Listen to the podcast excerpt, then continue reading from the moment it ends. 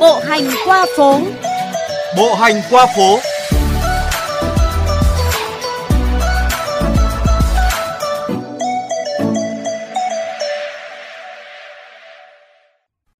Các bạn thân mến, trong lòng thủ đô Hà Nội nhộn nhịp, lẩn quất trên những con đường hối hả, có những hàng quán không biển hiệu. Chúng không phô trương, không hào nhoáng, nhưng luôn là địa chỉ được những người sành ăn, những tâm hồn tò mò muốn tìm đến khám phá. Những hàng quán ấy góp phần tạo nên nét riêng biệt trong bức tranh đa dạng văn hóa đô thị.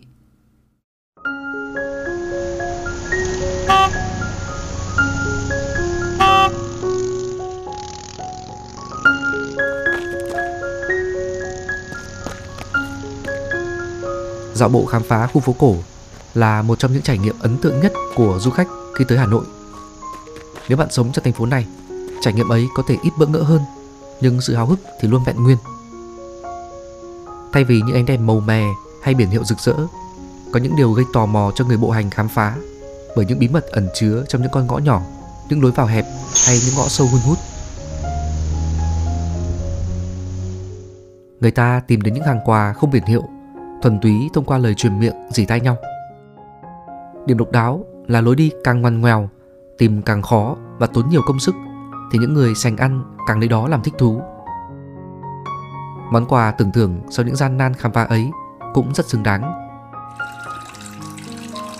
Ngay từ đầu ngõ, khi bạn chưa bước chân vào, hương thơm đậm đà ngào ngạt của những món ăn đã đánh thức vị giác và thổi bùng tâm trí.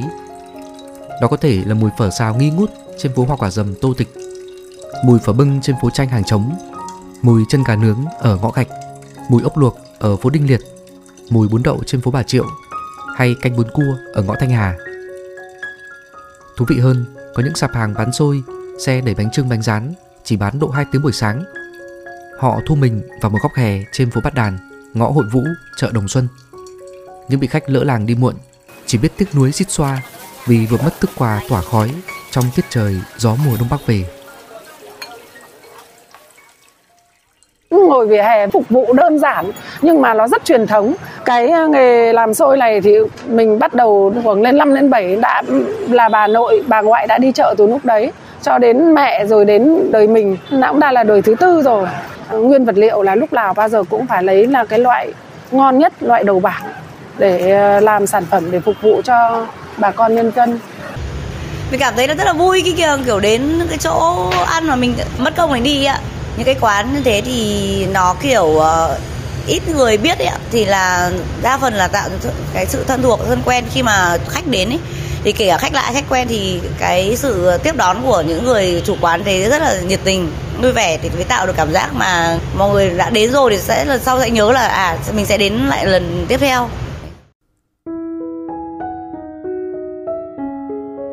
Ngoài các món ăn đa dạng, hương vị tuyệt vời, sức hấp dẫn của những hàng quán ấy còn đến từ văn hóa trò chuyện độc đáo với chủ quán. Họ không đơn thuần là những người phục vụ đồ ăn, họ là những người kể chuyện. Chỉ cần một không gian vừa đủ để kê chiếc ghế gỗ bên cạnh, bạn có thể trò chuyện với chủ quán về đủ thứ trên đời, từ nguồn gốc tên gọi các món ăn, lịch sử khu phố, đến ký ức hoài niệm đầy say mê của họ về Hà Nội. Có lẽ chẳng ở đâu có được không gian chân thực về cuộc sống đô thị của người Hà Nội gốc như ở đây. Đừng ngại mở lời. Những câu chuyện không đầu không cuối ấy không chỉ làm phong phú thêm trải nghiệm ẩm thực mà còn giúp bạn có hình dung dễ hiểu nhất về văn hóa, hồn cốt của thành phố này. Nếu có dịp thả bộ qua 36 phố phường, bạn hãy thử một lần khám phá những hàng quán không biển hiệu. Hà Nội luôn có những điều thú vị và bất ngờ chờ đón bạn.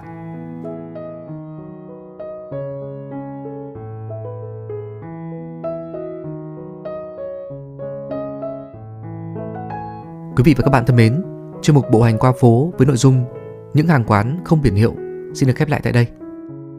Các bạn có thể nghe lại Bộ hành qua phố trên trang vovgiaothong.vn hoặc các ứng dụng podcast dành cho di động.